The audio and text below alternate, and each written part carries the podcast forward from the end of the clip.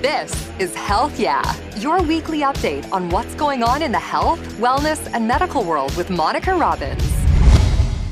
Hey everyone, welcome to Health Yeah, your prescription for clear, concise medical health and wellness information. I'm Monica Robbins. This episode is part one of a two part series looking into the increasing research of psychedelic substances to help people with mental health disorders. Research trials are currently underway at Cleveland Clinic looking into whether LSD can help those with generalized anxiety disorder.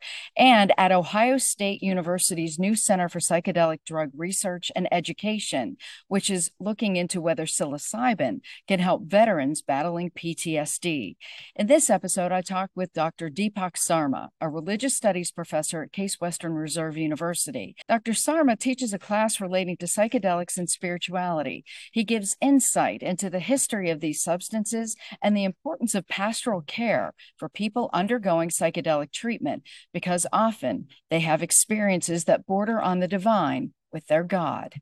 Tell me what your specialty is. Why are we in your office? Oh, I have a lot of specialties. One of my specialties is drugs, religion, and uh, um, spirituality. So psychedelics and spirituality is one of my expertise these days. So many who might be watching or listening are going to think, how are, how are those three things actually connected? Right. So they are very intimately connected when we think about the history of these substances. And in the past, certainly thousands of years ago, people consumed these substances for their transformative uh, capacities. And oftentimes, these uh, transformations and the, the consumption of these substances occurred within the context of what we would call now religion.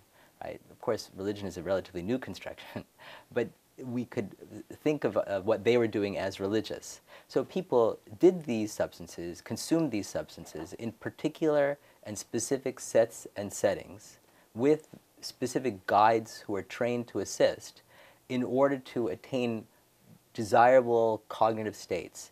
And sometimes these desirable cognitive states were understood, or we would understand them now, as sacred, or as a mystical experience, or as a religious experience. And that might mean kind of unifying with the divine, seeing God, all sorts of possibilities. And some even thought that these substances were divine, which is a little different. They thought these substances were, in fact, a god or a goddess.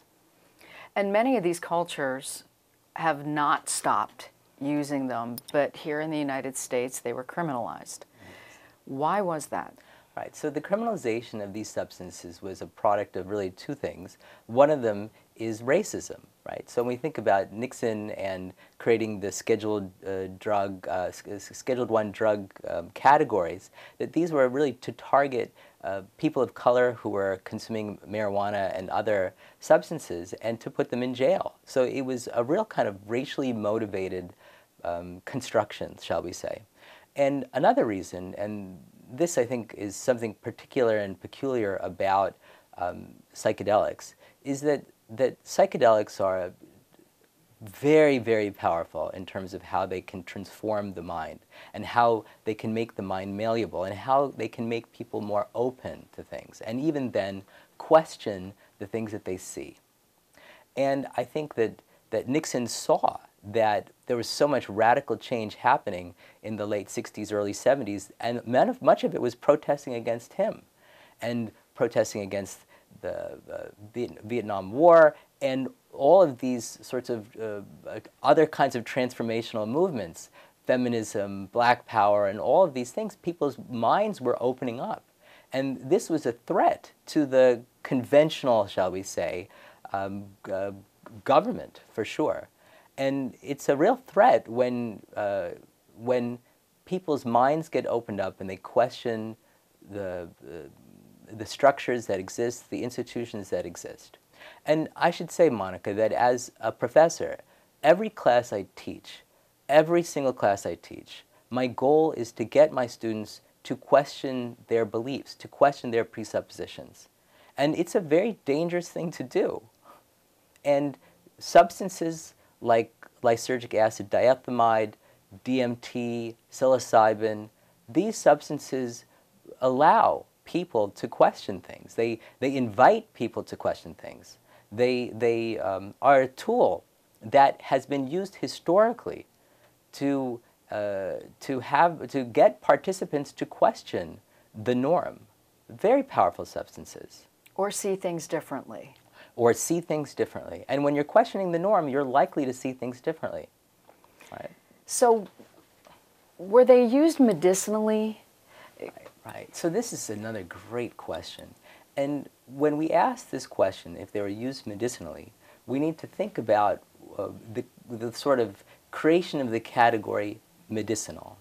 Right? And this is a relatively new construction. People haven't used medical terminology until it was recently invented.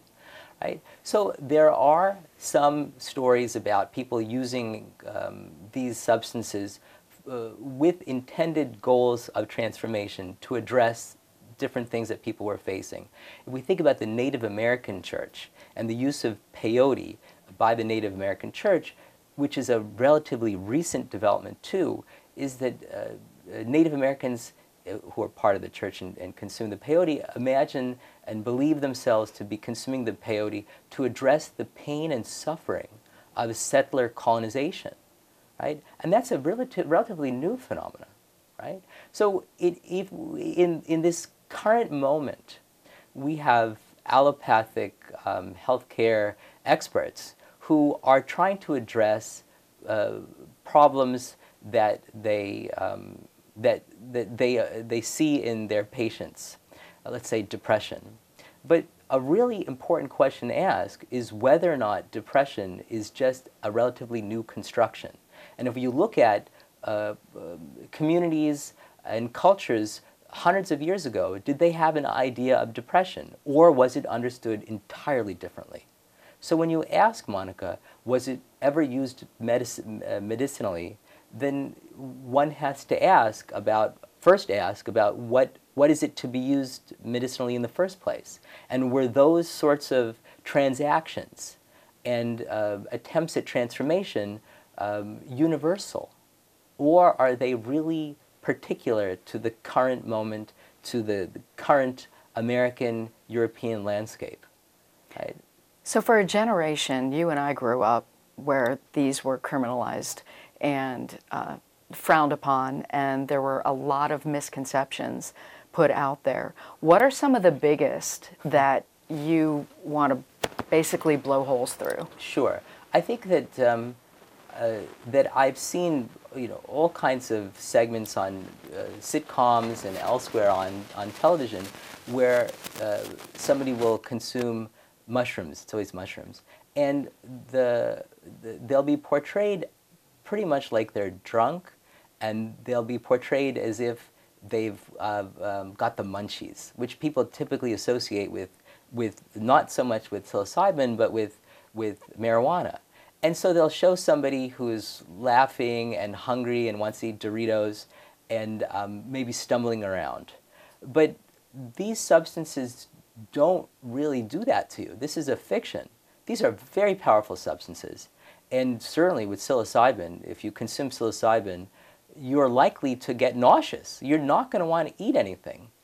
And um, will you laugh? You might laugh a little bit, but if you really uh, uh, consume enough psilocybin such that it has uh, an effect on your cognitive capacity, then you may not even be able to stand up. You'll need to lay down in a couch, uh, perhaps have a pillow underneath you and put a blanket over you, and just uh, have the experience. Uh, it doesn't involve wandering around and having a jolly time with your friend as if you were drunk and getting the munchies. These are all um, incorrect portrayals. Uh, they're really incorrect portrayals. If these substances uh, are used properly and if you consume enough of them, you, sometimes you can't even stand up, right? You can't even stand up. So the portrayal of people on psychedelics in the in the press and in the media and in these sort of uh, entertainment industry is really for entertainment. And it doesn't really uh, um, well characterize what it's like to be under the influence of these substances. Are these substances dangerous if used improperly? Right. So the question of what is the proper and improper use of these substances is at play here, right? And I think that that that they can be dangerous for sure for people who have uh, um, instabilities uh, sometimes they can evoke those. They can make those real.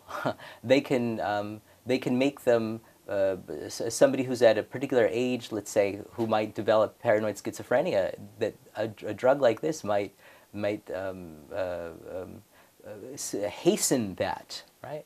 So I like to think of these drugs, in fact, all drugs, in terms of a bell curve. Is that you really want to be right in the middle of the bell curve, where it has certain impact on you and it's safe and so on. And then there are others on the bell curve who it's going to be really, really dangerous for, right? That they might really not um, uh, feel so safe anymore. They might, as I said, um, incur some kind of disorder.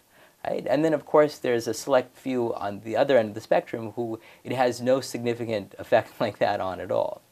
Um, so I think uh, historically, they were done always uh, in the proper set and setting, right? Typically in communities of people, and as I said earlier, with a guide, somebody who is an expert, who is a virtuoso, let's say, and who could anticipate uh, issues arising and could talk with people while they're having this absolutely transformational experience. And that made it very safe, much safer for sure. Um, I think I, I, may have mentioned that, that I taught a class called Drugs, Religion, and Spirituality um, here at Case Western Reserve University. And I taught it for the third time in the fall. So I've done it a few times. And um, one of the conversations that we that came up with some frequency is about uh, what if these uh, drugs or these substances, and remember that those are different things, were made available to a 12-year-old, to an 8-year-old. And this surely is a dangerous thing to do. And so people worried about, uh, worried, my students um, worried uh, that when asked, would these substances become um, recreationally legal in the same way that marijuana has medical and recreational legalities, not in Ohio, but elsewhere? And if so, then what is the opportunity and chance for somebody who's young uh, and malleable in a different way? And what would be the potential um, uh, outcomes, side effects? And they really did worry about that. And I worry too. Um, so they can be very dangerous. You know, all substances that you put in your body can become dangerous. These are unique because they are so transformative. They can make your mind so malleable, so open to suggestion that um, that it's it's possible and plausible that that um, uh, that you could be misled by somebody. Um, uh, it's it's really when we think about the history of LSD in particular, is that it was originally studied by the U.S. government in the so-called MK Ultra studies and they, uh, the U.S. government thought it could be used as a weapon, as a, as a way of transforming people, people's minds, and, and even to get them to, to, um, to reveal secrets if they, if they found a spy and they dosed them with LSD. Um, very interestingly about that MK Ultra study is that you have people like Ken Kesey, who we all know and love as the author of One Flew Over the Cuckoo's Nest, who actually was writing about that experience he had as part of the MK Ultra program when he was in California.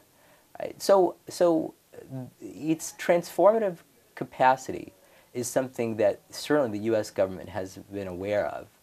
Um, and in the allopathic setting, right now, in this current moment, uh, guides, uh, healthcare guides, are going to be and have been using substances like psilocybin to address um, depression in, for uh, patients and participants for whom depression medications haven't worked. So these are extreme cases. Um, and uh, in such a scenario, of the, the transformative capacity is clear, is that, that, that the, the, the, the, the experience that the patient has and the talk through, so to speak, that they have with the therapist, perhaps, rather than guide. Um, so really, the therapist is a new version of this guide. Right? It's, uh, in, in this proper set and setting, there'll be a certain outcome. Monica, my big worry about this uh, current moment is that, that, as I've already said, is that historically we have uh, many different communities and uh, cultures and subcultures that believe that these substances give you a mystical experience. They give you a spiritual experience, that you unite with the sacred. Now, what happens in an allopathic setting when a patient has such an experience? And the therapist is there. How is the therapist going to respond? The therapist is, after all, part of an allopathic community. And I'm sure that therapists are capable of responding to religious beliefs of their patients. But would, let's say, a, uh, a, a therapist who's very familiar with, say, Christianity, how would he, she, they respond to a transformative experience of a Hindu who has what one might call a Hindu mystical experience? Would that therapist be able to explain or uh, understand, for that matter, what that patient participant is experiencing? It's doubtful, right? It's doubtful.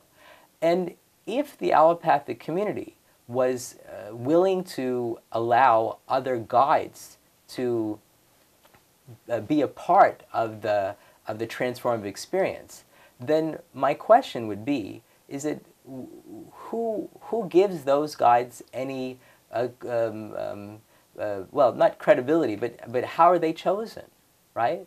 How are they chosen? What experience do they have? And, and one could say that, of course, about the allopathic guides too. How are they credentialed? Right? So really think about it in credentialed. How are they credentialed, these allopathic guides? Do you need to take these substances to be credentialed? Right? This is a good question. And if so, then given this current moment, they had to have taken them illegally. right? And I'm reminded, Monica, of the same credentialing problem that occurred with the construction of yoga construct, uh, cred, uh, credentialing in the United States. Is that you have all these people doing yoga, and then there's, there's an idea or perception that there needs to be some regulation. And so there's the establishment of yoga credentialhood, right? But the question is, is who has it first, right? So who has it first? Somebody has to invent it, or you trace it in some funny way to India, in some awkward way to, you know, um, yoga, or what have you. Who knows? Right? But what would you do in the context of these substances? If we're thinking about DMT and ayahuasca, are the, the authentic, so to speak, guides only to be found in South America? Right? So these are really good questions. And there's this absolutely fascinating um, um, industry that's developed now of credentialing guides throughout the country. You pay, you know, $2,000 and you can do it online, right? It's amazing, right? It's wonderful, it's exciting, but it's also kind of odd because who gives you the credentials to be able to guide somebody when they've taken this substance? And if you to, one was to say that you need to have taken the substance to be credentialed, that's a little odd. But I should also ask you that, that, that, that, um, that to be a good psychiatrist and, have, and treat a patient who's got paranoid schizophrenia, you don't need to be a paranoid schizophrenic right? So, or, and it's, uh, you know, do you have to be one to know one is the question. Are you thinking, though, that guides should also have some spiritual awareness? I think so. I think so for sure, right? But would the allopathic guides in the, in the allopathic world embrace that? It's, it's an interesting moment where these sorts of worlds overlap, right? And one can try and imagine in the allopathic community, no, no, we are totally secular. But it's simply not possible with these for, because of what it seems like to participants. For so many participants, these substances provide a, a, kind of unity with what they believe is the sacred. They believe they're having mystical experiences. They believe this. And what is uh, the allopathic healthcare um, therapist going to say? I'm interested in your take on, you know, psilocybin is now being legalized in, in certain states and areas. You bet. Is this a good thing? Well, so this is interesting. It's happening right now in Oregon, for sure. And I was just on the phone with my, my buddies from Oregon, and they were telling me how easy it was to go and get psilocybin. You just go to a dispensary and you can buy all the psilocybin you want. And I think that it's, um, it's as a society now that the door has been opened, shall we say, shall we say the doors of perception has been opened. that now that it's been opened, I think that there are some potential complexities, right? So people who are on psilocybin probably shouldn't be driving cars, right? Just like we don't uh, want people who are under the influence of alcohol to be driving a car either? Um, uh, or under the influence to a, under, uh, uh, to a certain degree, right? An excessive degree, right? But it's the same thing with psilocybin, right? So should you, should you um, feel okay if your if your neighbor is driving to pick up their kids and you know that they're on psilocybin, right? You know, pick up these kids from the after school activity, right? Um, these are good questions that, that now that the, the door of perception has been opened, um, that that the, we we need to figure out how to regulate this or prevent bad things from happening. You bring up a great point, though, because microdosing right. is a huge thing right it's now, and thing. everyone's saying, "Well, I'm only microdosing, so right. I'm not feeling right. the typical effects that people would." Right. So therein lies another great issue, right? Or not so much an issue, but but distinction that we need to make, right? So so we have these substances, and clearly there's uh, there are certain uh, quantities that you can consume that take you past what's called threshold, where you have, in, for some people, it seems to them, a mystical experience. But surely if you take less than that, you microdose, then you won't be in that threshold range and you can function daily just as if you were taking any antidepressant or um, blood pressure medication or what have you, right? Um, and so, so this limited amount, a smaller amount, these smaller doses, is a different thing. It certainly, um, they, they certainly permit a kind of transformation and a, a permit the brain to work in a very different way, right? But not so overwhelming that you're at or past thresholds, right? Which, which has made me really wonder this one question. I don't have an answer for this, so I'm really wondering, is that the allopathic community has embraced psilocybin, right? So we have Hopkins and NYU who are doing all these psilocybin studies.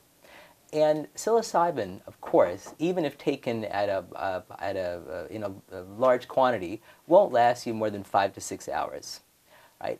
LSD, on the other hand, will last you 16 hours. So will there ever, at least, I mean, depending, of course, on how much you consume, so will there ever be uh, like LSD studies again? Because surely with psilocybin, if you have an appointment with a, a, a, client or a patient and it's only five hours, it's not much. 16 hours is a whole other thing. But lots of people are microdosing LSD. So I'd like to see more studies in this area and see how that develops. We're also seeing Molly we're right. also seeing right. uh, ecstasy, right. those sorts of things. Where's the where's the line, or should there be one? A line for what? How far are we going to be testing, you know, chemically enhanced or chemically created substances? Huh, that's a good question. So let me first say that it's wonderful that Molly and ecstasy is being used now for uh, PTSD, um, it, is, it has uh, another kind of transformative impact, different from LSD and different from psilocybin, but nonetheless transformative in a way that no other drugs that, um, that, have, uh, that have been legal can replicate, right? So it's a wonderful thing that these are being um, uh, experimented on in this way. And I should point out, and it's tremendously important, that between uh, 19, uh, like, you know, late 50s and, uh, and, and when Nixon made all these drugs illegal, there was lots and lots of experimentation in the allopathic communities of how could these drugs be used. Right? So it was, it's amazing. And then we had 40 years where it was illegal to do these experiments. It was, it's, it's just terrible that that happened. Terrible thing that happened. But what is the line? Well, that's a good question. What is the line? I think that, that, that the, the allopathic STEM world is always experimenting, and as long as there are, are complexities that people face and people willing to, to, um, to, to risk their, their lives for the sake of this experimentation, then um, there's no limit to what kinds of substances can be um, um, researched and experimented on. If I may say that, that um, uh, a few months into uh, COVID, long time ago now, right, I volunteered to be part of the Moderna study. I was on the clinical trial for Moderna. And that was a drug that had some cognitive effect for sure. I mean, I felt pretty bad when I had the vaccine, but I, I, I, and of course, I, it made my body not feel so, so good when I took it. But I, I did it. I risked it, right? I risked my life because I thought it was going to do good for the world, right? So I was willing to do that because I, I, I'm thinking about the greater good, right? I thought at least I could do this. Right? There are healthcare workers who are doing great things and risking their lives. And I felt like I needed to do something too. And I did that. And I'm glad I did it. And is it going to be the same case or could it be the same case with these substances? Of course. Is it, why wouldn't there be possibilities for these substances uh, and variants of these substances to, um, to address uh, in the allopathic world um, complexities that, that people are, are facing depression, PTSD, alcoholism. After all, the, the founder of um, AA was, uh, had a mystical experience because of these substances. And that's why he began um, the uh, Alcoholic uh, Anonymous uh, program. Right? So these are powerful substances. I've had all kinds of people uh, contact me after they learned about the classes that I teach. And people have already told me about different substances that are even more powerful than the ones that we, we know about and that might, um, uh, might therefore have a greater impact on patients, on participants, on religious people, right? Um, so I think that the, the door is open. I mean, it's already open for any other substance, but but these substances are very powerful, very transformative, no question about it. Ketamine is legal in Ohio, mm-hmm. and they've been using it for a few years now. Mm-hmm. Um, Ohio State just started the first psychedelic research center uh, in I, June, yes. and Alan Davis, who was doing the research uh, at Hopkins, is leading that department. And they are going to be eventually testing on people, I would assume. Um, what are you hoping something like that, the message it will send that, okay, these, these drugs, these substances are now something that can be beneficial.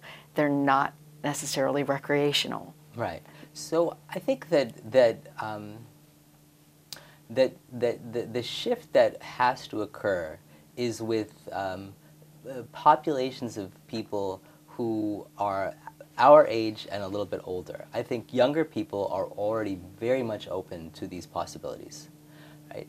And I think that that uh, the very fact that that the, the, the state is endorsing this and embracing this, and, and this state in particular, is, is, is fantastic, right? And ought to begin changing minds, right? Ought to begin changing minds.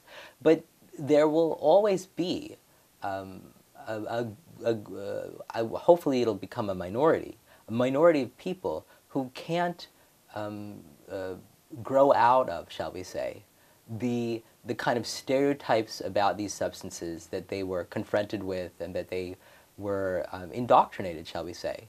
Um, in the 70s and uh, after Nixon uh, uh, um, created the, the kind of war on drugs phenomena.